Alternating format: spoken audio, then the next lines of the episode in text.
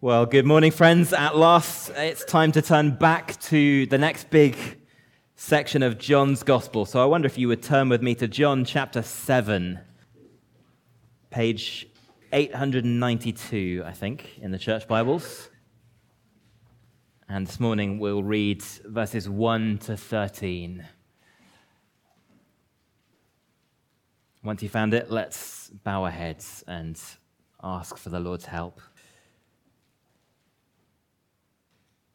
Some put their trust in princes, and some in horses. But we will trust in the Lord our God. Lord God, please help us to trust you, to see your Son, and to follow his ways with joy. Amen. John chapter 7, verse 1. After this, that is, after his miraculous feeding of the 5,000 and his scandalous claim in chapter 6 that if we want to live, we need a more miraculous feeding still, that his flesh and blood is the only thing that can give life to human beings. After that scandalous claim, Jesus went about in Galilee. He would not go about in Judea because the Jews, that is, the Jewish leaders in Jerusalem, were seeking to kill him. Now, the Jews' feast of booths, or the feast of tabernacles, was at hand. So his brothers said to him, Leave here and go to Judea, so that your disciples also may see the works you're doing. For no one works in secret if he seeks to be known openly. If you do these things, show yourself to the world. For not even his brothers believed in him. Jesus said to them, My time has not yet come, but your time is always here. The world cannot hate you, but it hates me because I testify about it that its works are evil. You go up to the feast. I am not going up to this feast, for my time has not yet fully come. After saying this, he remained in Galilee. But after his brothers had gone up to the feast, then he also went up, not publicly, but in private. The Jews were seeking him at the feast and saying, Where is he? And there was much grumbling about him among the people. While some said, He's a good man, others said, No, he's deceiving the people. Yet, for fear of the Jews, no one spoke openly about him. Well, it's been a few months since our last visit to John's Gospel, so this morning we've got a good chance to take stock of how things are going. Jesus has said and done some truly wonderful things. John has told us some incredible things about him. But at this point in the narrative, how is brand Jesus getting on? For a while, we saw him racking up the subscriber count. His first visit to Jerusalem was greeted with huge enthusiasm. Chapter 2, verse 23 Many believed in him when they saw his signs. And yet, Jesus somehow didn't entrust himself to them. He knew all people, and he saw something in their hearts, their belief, that wasn't right, wasn't sincere. By the next trip to Jerusalem, chapter 5, the Jewish leaders had seen the implications of his works and his claims. Jesus healed a man beside a pool one Sabbath day, and his response to their outrage was that God never stops working, not even on the Sabbath, and so neither does he. And their response was to decide then and there to kill him. That's the Jewish elites, then, the sophisticated city people, the influencers. What about out in the sticks in Galilee? Well, once again, Jesus has been attracting enormous interest, and there it seemed a lot more positive. Jesus claims to fulfill all of Israel's history. He feeds them like God fed Israel in the wilderness, and the people want to take him away and force him to be their king, remember? But once again, Jesus won't have it. He vanishes because they want an earthly king who will fill their stomachs, one who they can control, who meets their earthly needs. And when he tells them what he's really come to do in chapter 6, it scandalizes people. You must feed on my very flesh, he said. It's your souls that are starving, not just your bodies. And unless you get my blood on your hands, take advantage of my death, nothing can save you. But all that led to, by the end of chapter 6, was a hemorrhage of disciples. More and more of them taking offense and slipping away, so that by verse 66, it seems like all that's left are 12 followers coming to terms with overwhelming disappointment in Jesus Christ. And according to him, even one of them is a snake in the grass, a betrayer. The Jesus brand is not performing well, is it? Well, we've had a few weeks here now in Scotland where the Jesus brand has been in the news. And sometimes I've been getting messages from Christians who are hugely excited. Someone at last has stood up and told the truth. There's a Christian standing publicly in the most unlikely place. But some of you these last few weeks have been getting in touch because you found it all really hard. Why, if a Christian has to be in the news, does it always have to be like this? How will we ever win people over if we're always talking about stuff that is so unappealing to our culture? Why are we trying to force things on them, shove things down their throats? Why can't we show them good things about Jesus? Win the world through that. And if the Jesus brand is so toxic today, well, how can I find a way to talk about him that comes off better.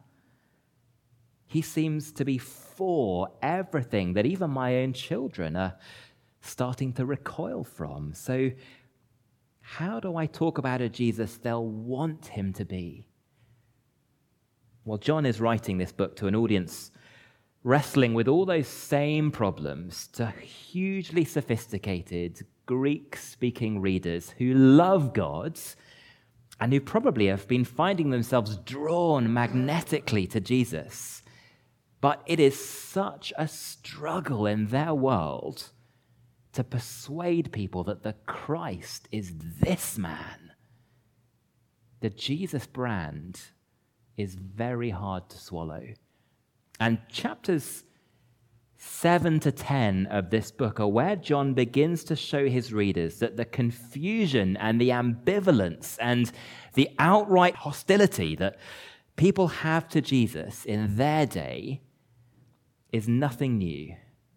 People have always had to face it. It's not because they're holding out Jesus in the wrong way. It's because they live in a world where all of us are desperate to fit in. And Jesus never, ever has. This big chunk of the book is really hard to break up because it's all dominated by one massive debate between Jesus and the Jewish elite. Again and again, they'll come back to the same issue where Jesus is from, or more precisely, who Jesus is from, who he truly is in eternity. If we accept his answer to that, then everything about Jesus makes sense. If we reject it, we will hate him. And what we'll see over this unit is that more and more fiercely, Jesus' own, his Jewish brothers, reject it until everything comes to a head when he raises his friend Lazarus from the dead and his own fate is sealed in the most brave and heroic way possible. But it's been like this from the very beginning. And strangely, I think John's intention here is to firmly reassure his audience, these sophisticated believers and seekers. Jesus' way is okay. It's nothing to be ashamed of. More than that, Jesus' way is deeply, deeply good. But if he is truly God from God, our eternal Lord, then Christianity has to be done his way. First, then, in verses 1 to 9, we're told what I hope all of us who are committed to him already have come to terms with by now, but somehow, again and again, it catches us by surprise, doesn't it? His way is not what we want to hear. John has skipped over about six months of Jesus' life between the Passover in chapter 6 and the Feast of Booths or Tabernacles, where this next big chunk is going to be set. And it's that little window of time he's skipped where almost all the action of the other Gospels takes place. All John tells us is that those six months were spent wandering around in Galilee. Because up in Judea, where Israel's movers and shakers do their stuff, the leaders are looking to kill him. It's a reminder of what happened, the decision they took back in chapter 5, the last time he showed his face near the temple. Now, it'd be hard, I think, to read those other gospels and think that during that time Jesus was spending his life in hiding. But to his younger brothers, verse 4, that's exactly what he's been doing. They see him skulking around in Galilee, unimpressive Galilee, steadily bleeding support. And as far as we can tell from those other gospels, he was making life pretty embarrassing for them, to his family, to the point where they think he's going out of his mind. If all you're going to do is preach to people in a place like Galilee, you might as well, they think, be working away in secret. What's the point of this? What he needs now is to stem the flood of followers. And that will take a career changing move. Leave backwards little Galilee. Forget all this repent for the kingdom is at hand business that he's doing down there and head up to the big city to give the people what they want. Right now, the biggest crowds of his career are getting ready for the biggest feast in the Jewish calendar, tabernacles, where they celebrate the way God provided miraculously for them in the wilderness. It's the feast you celebrate when the harvest is done, it's in the barns, your work is over, and everyone can be with family and let their hair down and praise God for another year of kindness. So, you see what that means for his brothers? Jesus, this is a once in a lifetime opportunity to fix the brand, to show your disciples the works you're doing, verse 3, before there is nobody left. Right now, all you're giving this family is a massive headache, so it's time to put up or shut up. If you want to be known, then show yourself to the world, dazzle the crowds, promote yourself generate some clicks. And in worldly terms, that is good advice, isn't it? Who doesn't like the Jesus who works miracles? Isn't that what we wish we could have shown the world last week when people were asking all those awkward questions about Kate Forbes and what she believes? Yes, but look at all the good stuff that Jesus does. There's one problem, though, with the brothers' advice it all rests on the massive assumption that what Jesus cares about is all the likes and subscribes. That what he most wants is to get himself some followers, if you seek to be known. But what if he isn't here to promote himself at all? What if it's another agenda completely that makes Jesus' heart beat? You see, it is good worldly advice, but that is exactly the problem. It's worldly. The brothers are exactly the same as the rest of the crowds in Galilee, where they come from. They want a king who will dance to their tune, who wants the sorts of things they want, gives them what they need. The brothers want a genie, not a lord. Which explains the extraordinary surprise in verse 5, isn't it? Look at that. Saying all of this shows that not even his brothers believed in him. The ones who were most his own in all the world, who'd spent their whole lives up close to him, hearing the stories of how he was born, living with this big brother who, as long as they'd known him, had never told a lie, never been unkind to them, never sought anything but their good, and not even they believe in him. How on earth does that make sense? Obviously, they do believe in his miracles. They were there for the very first one at the wedding, which so few other people saw. They want him to go and show off those miracles to everyone. But here's the thing there's nobody Jesus ever met in this gospel who disputed his miracles. Everyone believes in those. The thing they won't believe is what those miracles mean.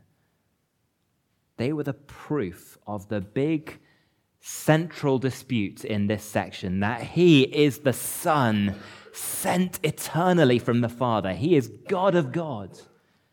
He's not a genie in a lamp, he's not an earthly human king. He is Lord. And a God of God, Lord of Lords kind of Savior does not dance to our tune. Only He can call the shots when it comes to what Christianity looks like. And it may not always look the way we want it to look, because His way is not fundamentally self serving, self promoting. His way is Father serving, Father promoting. And so, verse 6, He has a time, a time that He's been counting us down to right the way through this book. Remember how often he's spoken of his hour. And that time tells us that he is constrained by a much more loving agenda than these brothers realize. He has chosen to narrow his whole life down to one road, one path leading to the cross where he will suffer as the Lamb of God who takes away the sins of the world. But that agenda of his father's, it narrows his freedom down in a way that his brothers will never understand. For them, it's always the right time. They can do as they please. For Jesus, his life is always for the sake of others, for the sake of that agenda. He has given up his freedom for ours. But notice the stinging cost of that, verse 7. It's very costly. Jesus will not dance to the world's tune. He will not be the kind of Jesus we desperately want him to be, who always says that everything is fine, always are good. Instead, his path means that in love, he has to expose our sin shed light on those dark, crawling things in our hearts. Not because he's nasty or he's judgmental, but because it's our only hope that in shining his truth and his light on our sin, we might see it and come towards him. And the cost of living like that is terrible. The cost is that the world hates him because the true Jesus, the radically good Jesus, will always be so uncomfortably out of step with whatever it is that our culture prizes. Most of us, when we're shown our sin, we go off like a rocket, don't we? We hate it. We hate people pointing out what's wrong with the things that we love.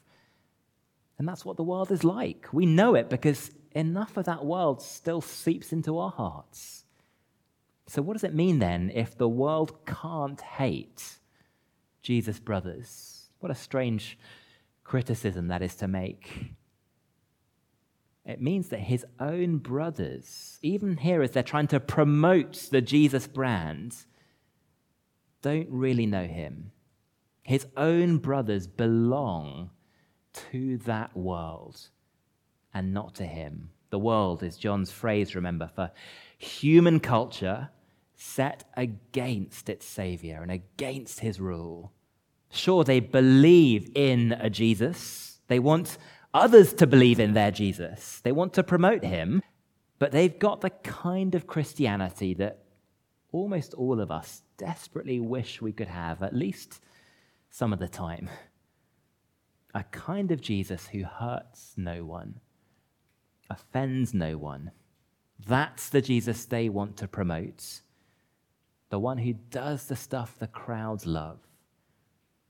Just like so many of us today, we want a Jesus who fits with the prevailing culture, whose brand is a little less tainted. One who won't make our kids feel like they stick out. It's so painful, isn't it, to see our kids constantly sticking out. One who won't make people uncomfortable when they come to church and they see three men up here serving communion. Isn't that weird? I heard a photographer this week saying that all her clients are used to looking at reality through an Instagram filter. It's the only way they see other people. So that when these beautiful women that she photographs comes to look at the real picture on the back of her camera, almost always they say, I look so ugly there. They don't want to recognize themselves. But what if we only ever showed the world Jesus through an Instagram filter so that he looked just how we wanted him to look. So many churches are trying to do exactly that, aren't they? Maybe we do, or we want to sometimes. But if we won people to that Jesus, would they even recognize the real one if they ever came into contact with him?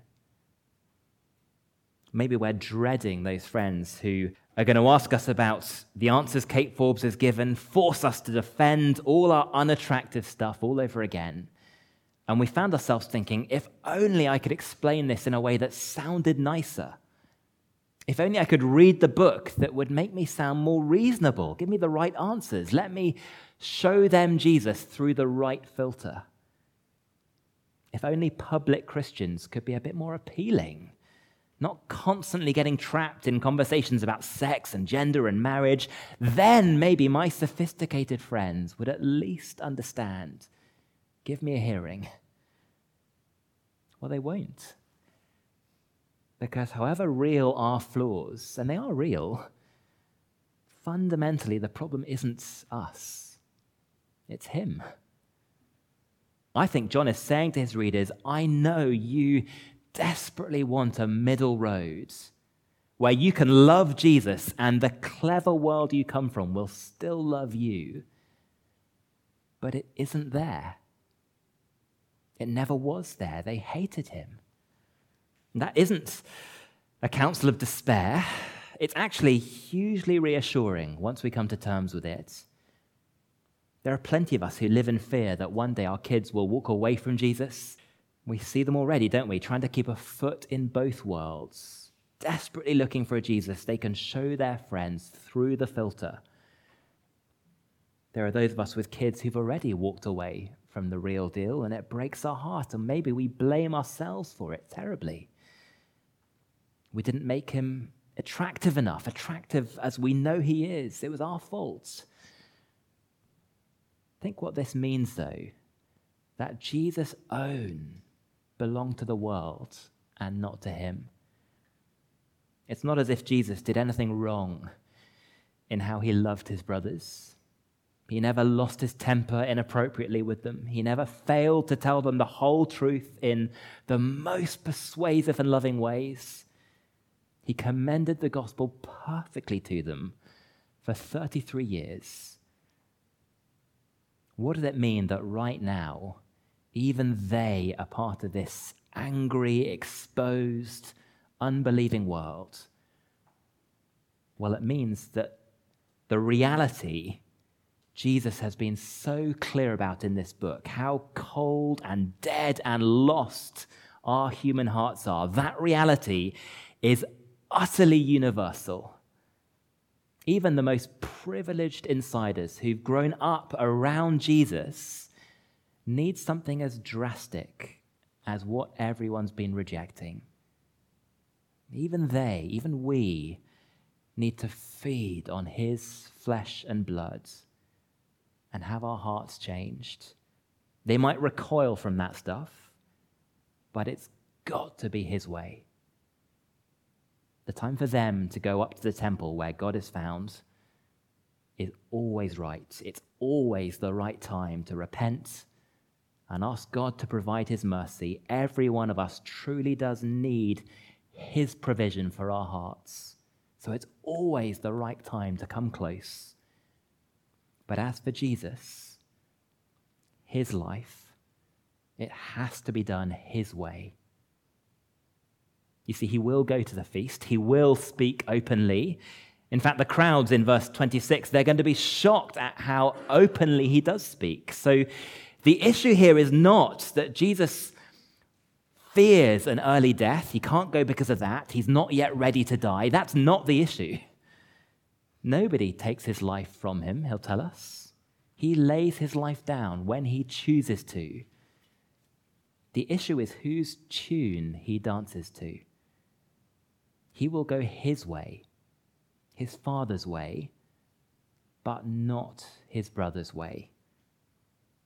His way is not what we always want to hear.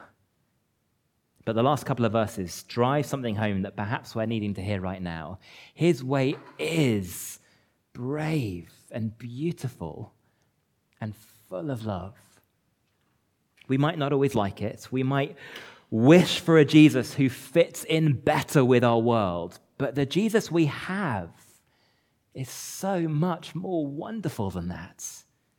In fact, there is nothing at all in him that we need to be ashamed of. What does Jesus find waiting for him when he does get to Jerusalem, the biggest feast of the Jewish calendar? And John has already presented him as the one who fulfills all of Israel's feasts and festivals. We're going to see him offer to them the very thing that kept Israel alive during those days in their tabernacles in the wilderness. He'll offer them living water and a light to lead them through the wilderness. So he is the one whose amazing provision this whole joyful feast is about celebrating. This will be a bit like us all sitting down around our Christmas dinner, only for the real Mary and Joseph to walk through the door carrying baby Jesus. That's what's happening here. Here is the one it's all about. And what does he find? Well, not throngs of pilgrims with joy on their face as they see him. No, he finds exactly what he found in his brothers, but writ large across all of Israel. His own belong to the world. There are the Jewish leaders looking for him in verse 11, looking for him, we were told in verse 1, because they want to kill him. And then there are the Jewish people split down the middle, grumbling. You couldn't make it up. It's how the whole story they're meant to be celebrating right now started with people grumbling that God wouldn't provide what they truly needed. Well, here is God's wonderful provision come to offer them water from the wells of salvation. And some think he's a good man. Others think this man is lying about who God the Father is. He's a deceiver. But what do they all have in common? Verse 13 they are terrified. When it comes to the real Jesus, everyone is terrified of saying what they actually think. It's them who won't speak openly, not him, because they fear the opinions of other people, the Jewish leaders, more than they care for the truth. They need other people to like what they think and not hate them for it. Do you see? It's exactly the same issue as it was for the brothers. But that plays out inside every single human heart, just as it does today. It's no easier for us now, is it? It's no easier to say, well, I think Jesus is good, actually. I don't think he's intolerant or unloving. In fact, I reckon if only you got to know him, you'd think his way was beautiful. It's no easier now. It's so helpful to see, though, what is really going on. This is not a rational objection to who Jesus is. We are angry because he tells us the truth, and we're scared about what other people will think. That's why our culture rejects him anger and fear. That's all it is. Well, that's what Jesus finds, and that's what Jesus knows he will find. So think what a deeply brave and lonely and loving thing it was that he willingly walks right into it. Yes, he will go, and yes, he will indeed show himself to the world, but only his way.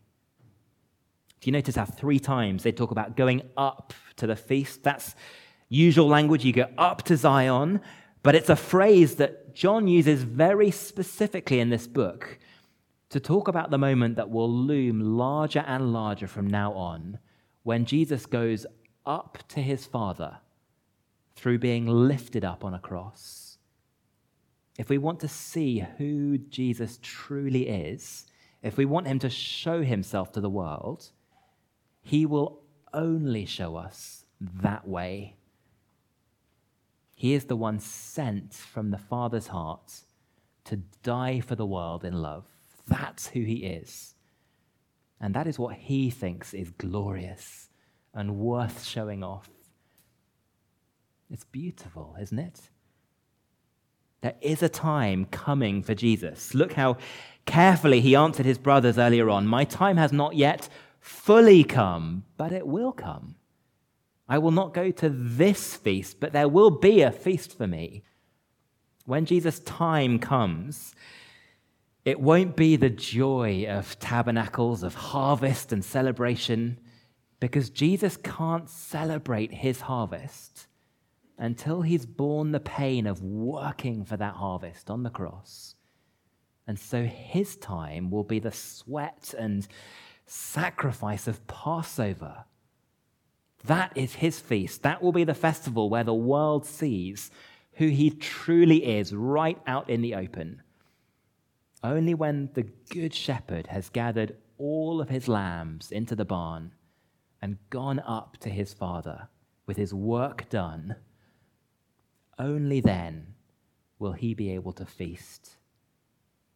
And so Jesus goes up his way in private, no glory. This is the feast where everyone else is partying and singing and making merry, cooking out in their tents, all gathered around together around the temple, a huge, beautiful family affair. Jesus spends it isolated, even from his flesh and blood, lonely. There's no mention of his disciples for the rest of this unit. This is the last time in John's gospel that Jesus sees his home. From now on, all the action will take place around the temple at the very center of Jewish life and hope, where the Lamb of God prepares to make his sacrifice for a world that hates him his way. Maybe sometimes we wish we had a king who would submit to us, be what we want him to be, a king who would court the world's praise and bow to our culture's agenda. Well, he won't do that, friends. He is Lord of Lords. But he does know how to provide for his people. And his way is braver and more beautiful and more full of love than anything our world could ever dream up. So let's not be afraid of submitting unashamedly to Him. Let's pray. Lord Jesus, we recognize that your way truly is wonderful. Your lack of self seeking, your beautiful honesty about right and wrong, your deep, generous courage, your willingness to lay your life down to rescue us from the world, how we need it. So we pray, forgive us the countless ways that we want to make you fit into our agenda. For the times where tempted to present those we love with a doctored Christ. And Lord, in your great mercy, have pity on them, we pray. Let our friends and our loved ones see the real Lord while there's time and let them love all that is truly in you. For we ask it, pleading your own goodness and kindness and grace. Amen.